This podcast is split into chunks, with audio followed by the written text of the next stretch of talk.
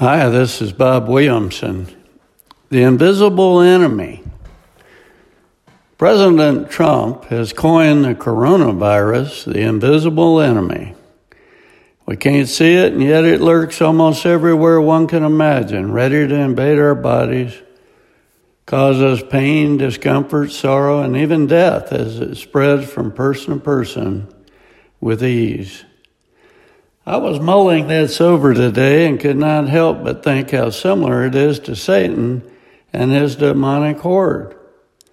Although we cannot visibly, visibly see him, make no mistake, he is there and desires to do us harm. It is interesting to me that so many people fear the coronavirus, including governments all over the world, to the point that extreme measures are being implemented to avoid contact with it at all costs. And yet, most people don't even give Satan a thought.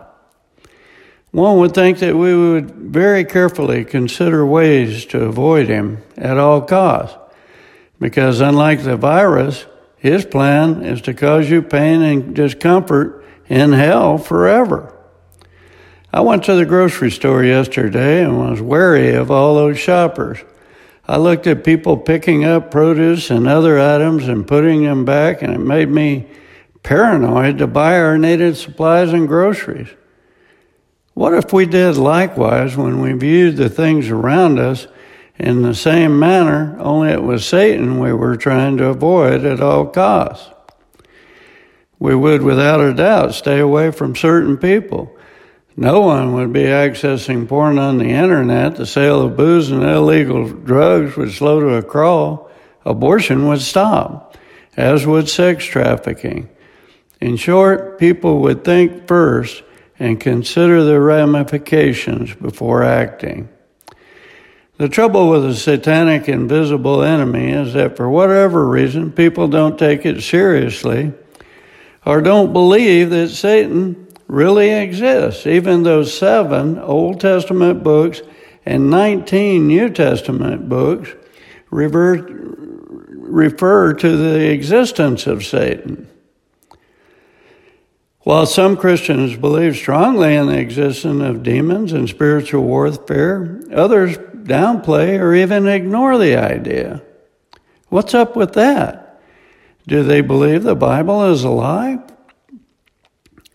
This thinking coming from quote unquote Christians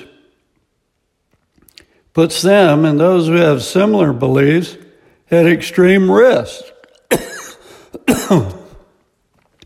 it reminds me of all the spring breakers who came to Florida to party together in mass and then got the virus.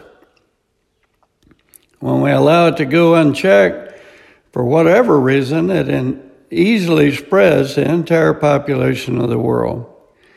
The satanic invisible enemy is far more dangerous. And yet, governments worldwide don't issue warnings and shut down society. Media doesn't cover it. There is no nonstop campaign to eradicate it from our midst. Continues to spread all over the world, unchecked. There are just a few men and women of God determined to sound the alarm, try to convince people to turn to our Lord as the ultimate therapeutic vaccination and cure for this mother of all plagues.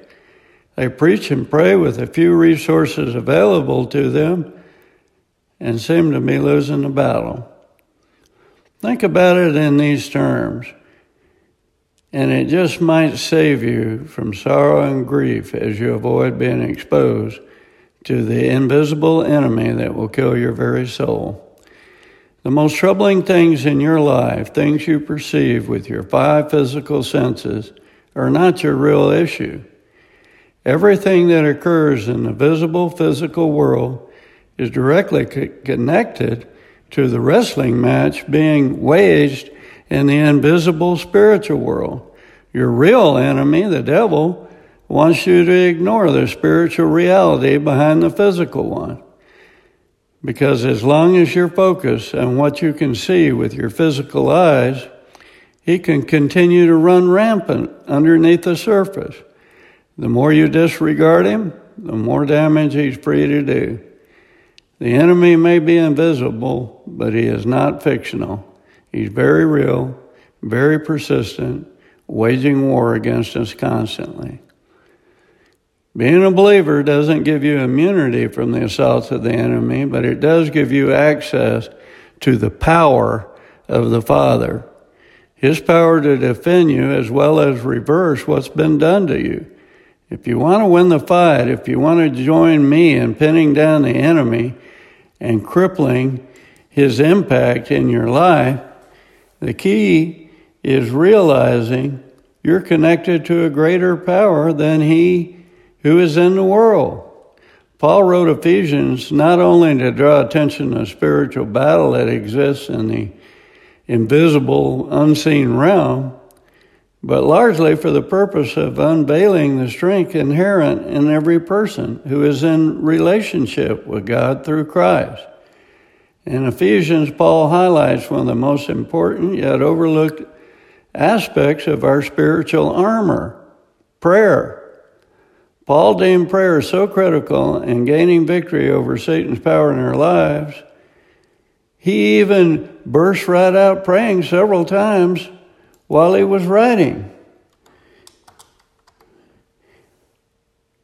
And when he prays, he knew prayer was able to change the trajectory of our entire lives. Victory in spiritual warfare is inseparable from prayer. 1 John 4 6, I pray that the eyes of your heart may be enlightened in order that you may know the hope to which he has called you, the riches of his glorious inheritance and his holy people, and his incomparably great power for us who believe. That power is the same as the mighty strength he exerted when he raised Christ from the dead and seated him at his right hand in the heavenly realms, far above all rule, power, authority, and dominion and every name that is invoked, not only in the present age, but also in the one to come. That's Ephesians 1.18.